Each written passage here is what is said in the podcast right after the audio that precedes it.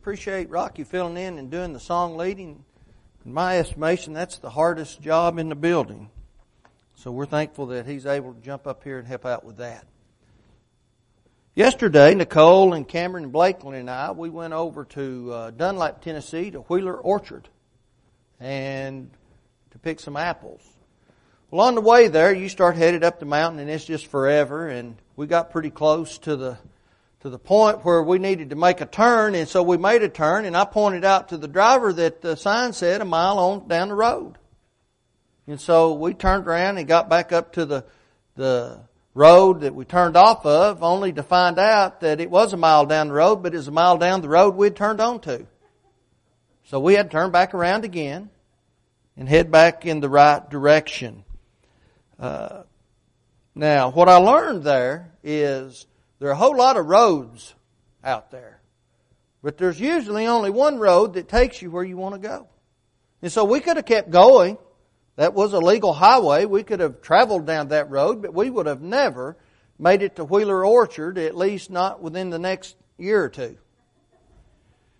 You know, there are almost four million miles of roadway in this nation. Isn't that something? Four million miles of highways and byways and old back roads and things like that. And, uh, but there are a whole lot of roads on which we travel in this life that are not made for vehicles. There are a lot of roads in this life that we're going to travel down. We have to make a choice to travel down them. And of course, that's the, the ways in which we live in this life. We have to make a decision where we want to go, how we want to get there. Do we want to be the kind of people that God wants us to be? in the, the title of the sermon this evening is Finding the Right Road. Again, there are a lot of roads, but normally, even when we're traveling, there's usually one road that gets us where we want to go. Now we may be able to come around the back way or something, and it be ten times longer than than uh, the correct road. But normally, if we're going somewhere, there's usually one way to go. That's uh, the better way. Now, in his wisdom, Solomon addressed for us the roads of life in a general sense. If you will, turn with me to Proverbs 4. Proverbs 4. From the passage in Proverbs, we're going to take the sermon this evening. We're going to begin with verse 14. Proverbs 4, beginning with verse 14. Solomon said, Enter not into the path of the wicked, and go not in the way of evil men. Avoid it. Pass not by it. Turn from it and pass away. He's pretty adamant about that, isn't he? He doesn't just say avoid it, he says avoid it. Don't even pass by it, and if you do, turn away from it. For they sleep not except they have done mischief. They won't even go to sleep at night unless they've done something wrong. And their sleep is taken away unless they cause some to fall. And if they happen to go to sleep tonight and they haven't caused someone a problem or someone to fall, they don't sleep very well. He goes on to say, For they eat the bread of wickedness and drink the wine of violence. But the path of the just is as the shining light that shineth more and more unto the perfect day. The way of the wicked is as darkness. They know not at what they stumble. My son, attend to my words. Incline thine ear unto my sayings. Let them not depart from thine eyes. Keep them in the midst of thine heart, for they are life unto those that find them, and health to all their flesh. Keep thy heart with all diligence, for out of it are the issues of life. As we consider finding the right road tonight, I want us to examine some of the other roads so we'll know what we're seeing when we come upon them. There's nothing like seeing a road mark to tell you where you are in life. And sometimes we need to look at the marks on the roads and understand that's not the road on which we ought to go. I want us to notice first the road of distraction. There's a lot of distraction in the world, and it is there for a reason. Now, John issued a warning to, the, to his readers about allowing the distractions of this life to interfere with our spiritual lives and the ultimate destination we want to attain. Notice what he said in 1 John 2 verse 15. He said, Love not the world, neither the things that are in the world. If any man love the world, the love of the Father is not in him. Of course, let's think about those who he had previously been addressing. Because it's all connected, isn't it? He previously addressed the children, the fathers, the young men. Now they had been very successful in living the way God wanted them to live and fulfilling the respected roles in which they found themselves. But where did they still live? They still lived in the world. And the temptations of the world were still very present and still very dangerous. So John exhorted them to pay attention. He wanted them to persevere. He wanted them to maintain the position in which they were, and so he gave this additional warning. Now, he wasn't talking about the material universe, was he? He wasn't talking about the physical things.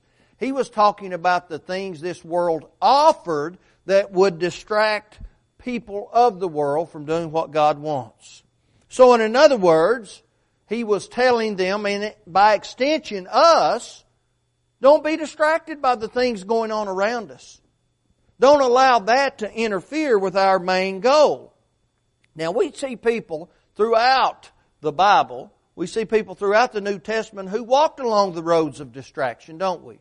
One that came to my mind as I was considering this was, is found in Luke chapter 24. Luke chapter 24, let's notice beginning with verse 13. And behold, two of them went that same day to a village called Emmaus, which was from Jerusalem about three score furlongs. And they talked together of all these things which had happened. This is right after the Lord had been murdered. It's right after he had been put in the tomb, and it's after he had come out of the grave. And it came to pass that while they communed together and reasoned, Jesus himself drew near and went with them. But their eyes were holden, and they should not know him. I think sometimes it is difficult to see the forest because all the trees get in the way. And so they were being distracted by the accounts of what had happened to Jesus, the things that were going on. They had believed in Him. He was taken from them. Their faith might have wavered a little bit as this was going on, so they became distracted. And the very one they wanted to serve was standing right within their sight, and they couldn't see Him. See, that's called distraction, isn't it? And I think distraction can blind people to the realities of the relationship they share with God. People can be distracted to the point where they believe, I'm in a good relationship with God. I'm doing the things I ought to do, but the distractions of the world prevent them from seeing the forest because of the trees, and they may not be in a relationship with God as they should. So we see these people they believed in Jesus, but all the events that were happening had distracted them, and the very person in whom they believed was with them, and they didn't even know it. Let's notice Judas. Wasn't Judas so distracted that he allowed his covetousness and his greed to prevent him from seeing the wonderful relationship that he had with the Lord? The opportunities that he had? Can you imagine if he had remained faithful or, or even if he had betrayed God and sent Jesus to the, to the cross through his dealings with the Jewish leaders? Wouldn't it have been an amazing comeback story if that man had repented and he had stood on Pentecost preaching the Word of God?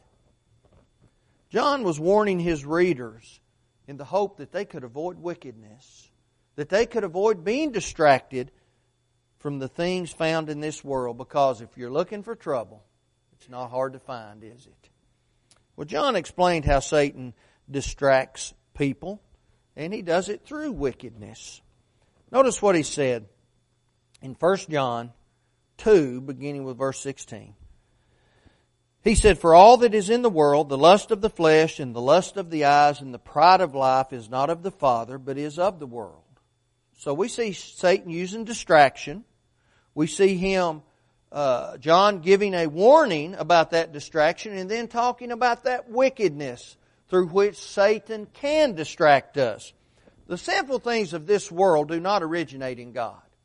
He didn't create anything sinful. He did not create Satan as a sinful being, but he gave the opportunity to choose.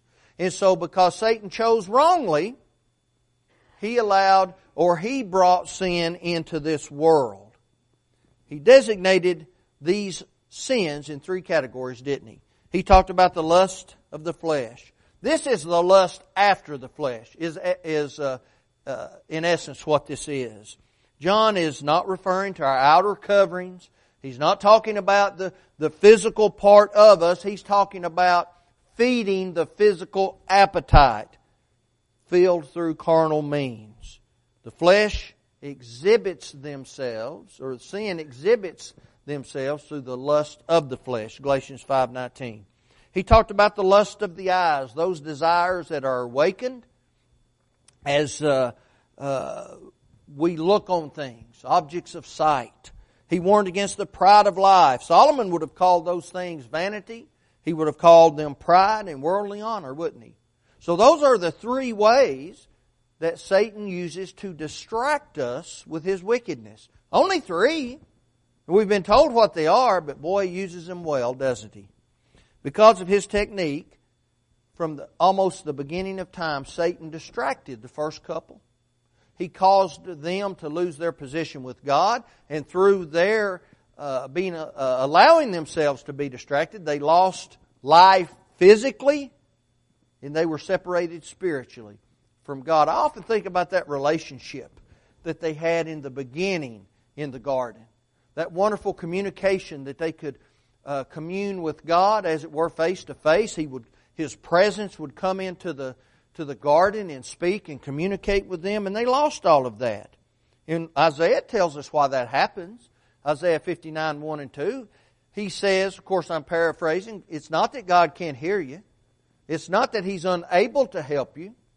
It's that your sins have separated you from Him.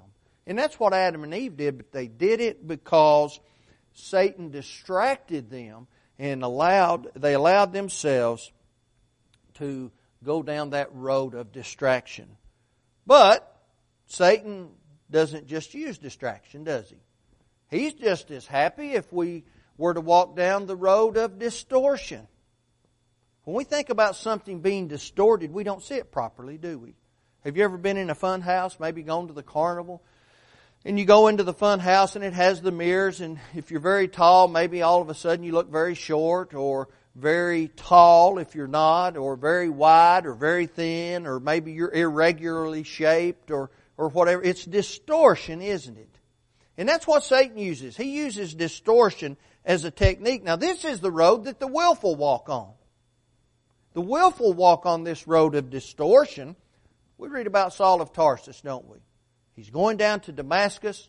He's going down to uh, capture Christians, to throw them in jail. Now notice what Luke wrote, Acts 9 beginning verse 1. Luke said, in Saul, yet breathing out threatenings and slaughter against the disciples of the Lord, went unto the high priest and desired of him letters to Damascus to the synagogues, that if he found any of this way, talking about Christians, whether they were men or women, he might bring them bound unto Jerusalem. Saul was traveling down the road of distortion because he was willful. Do you think he knew what the law talked about? Saul was an expert in the law. But he wasn't the only one. The Jewish leaders, they were experts in the law. They knew what the prophecies were. They had seen what Jesus did, but they distorted God's message. That happens today. There are people all over the world distorting God's message because they're willful. What kind of uh, that kind of reminds me of the modern day faith healer. The people who claim to be able to cure uh, someone's ailment through uh, miraculous means. Have you ever noticed that about the only thing they can cure is a headache or back pain? Nothing that you can see, right? Nothing that you can see. I'm not diminishing headaches or back pain. I have both from time to time. But you can't see them. Have you ever noticed they've never gone to the graveyard and raised someone from the dead? They've never taken someone who had uh, a missing limb and restored that limb. They've never taken someone who was blind and never seen from birth and, and restored the eyesight, or taken someone who could not hear and gave them uh, the ability to hear again, something that's concrete that you can see. They can't do that.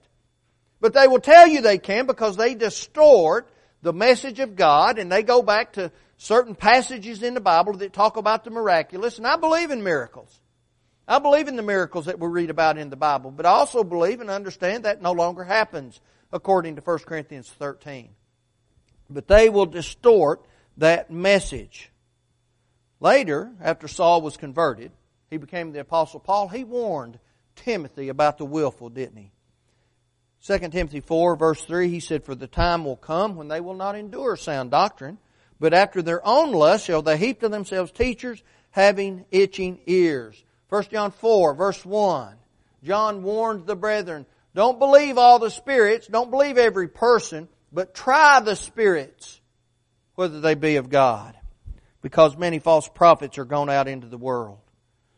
Paul had to defend his faith against, or his apostleship against false apostles, didn't he? We read about that in 2 Corinthians 11, verse 13.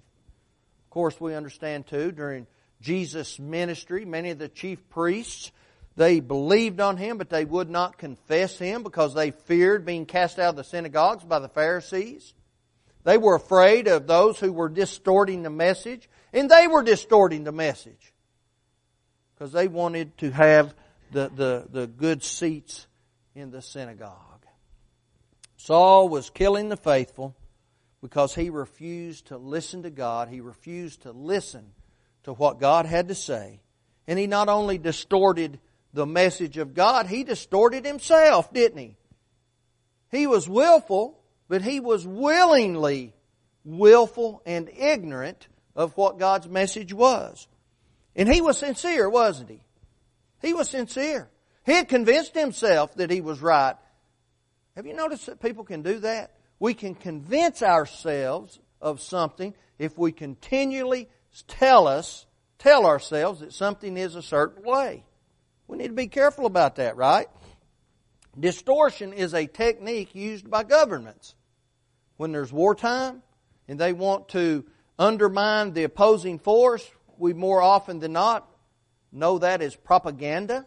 They will put out propaganda or a distorted message to try to undermine the uh, the enemy.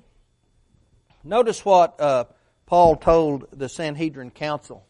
He had so distorted himself that he was sincere in how he lived. He was killing Christians, but he told the Sanhedrin council, Acts 23 verse 1, Men and brethren, I've lived in all good conscience before God until this day. He had never violated his conscience, but he was still murdering members of the Church of Christ. I think we have a lot of people walking on the road of distortion in this world. They've convinced themselves that what they've heard and how they live is the correct way.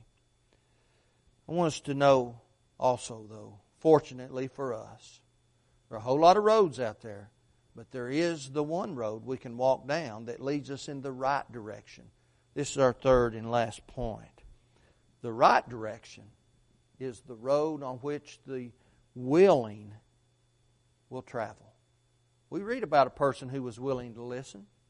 We read about him in Acts chapter 8, beginning of verse 26. Luke recorded and the angel of the Lord spake unto Philip, saying, Arise and go toward the south unto the way that goeth down from Jerusalem unto Gaza, which is desert. And he arose and went, and behold, a man of Ethiopia, and eunuch of great authority under Candace, queen of the Ethiopians, who had the charge of all her treasures, and had come to Jerusalem for to worship, was returning and sitting in his chariot, read Isaiah the prophet. This man not only loved God, he was not only faithful to the religion which he practiced, he was a practicing Jew. Remember, he had been up to Pentecost to observe the Passover. But not only was he all those things, and those are commendable traits, he was also willing to listen to Philip, who taught him the way, much like Aquila and Priscilla did Apollos, the way of the Lord more perfectly. And so he got up in the chariot with him and because of the eunuch's honest heart, Philip began at that same scripture of Isaiah 51, and he taught him about Jesus. And the eunuch listened. Why? Because he was willing. He was willing to hear the truth. And it's difficult for people to be willing to hear when they've been wrong in some aspect, isn't it? That's difficult. I think that that's kind of uh, the practice of humans. We've gotten used to being that way. No one wants to be wrong. And so it's hard for us to open our hearts and listen when we are wrong. But Philip, verse 35, taught him about Jesus from that same scripture.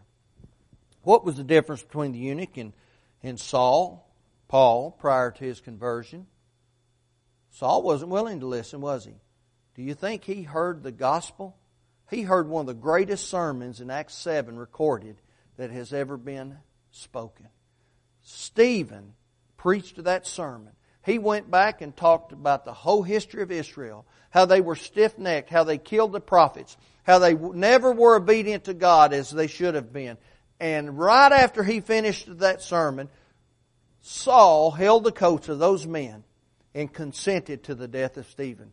That sermon fell on deaf ears. That's the difference between Saul of Tarsus and the eunuch. The eunuch was willing. He listened, he heard, and he wanted to know the truth. That reminds me of the Bereans. One of the greatest examples of people who wanted to know the truth and they wanted to search it out because they weren't going to take someone's word for it, and God blessed them for that. Their preacher was, was Paul. Paul preached, but they still wanted to search the scriptures daily to make sure what they were being told was true. Acts 17, verse 11. And that's exactly what God wants us to do. He wants us to search out. He wants us to be willing. But after we obey the gospel and we accept that, He wants us also to never waver. We have to stand in there. We have to be, be strong and firm, right? I think sometimes we believe we've got it bad in this life. Christians are mistreated, and they are in a lot of parts of the world.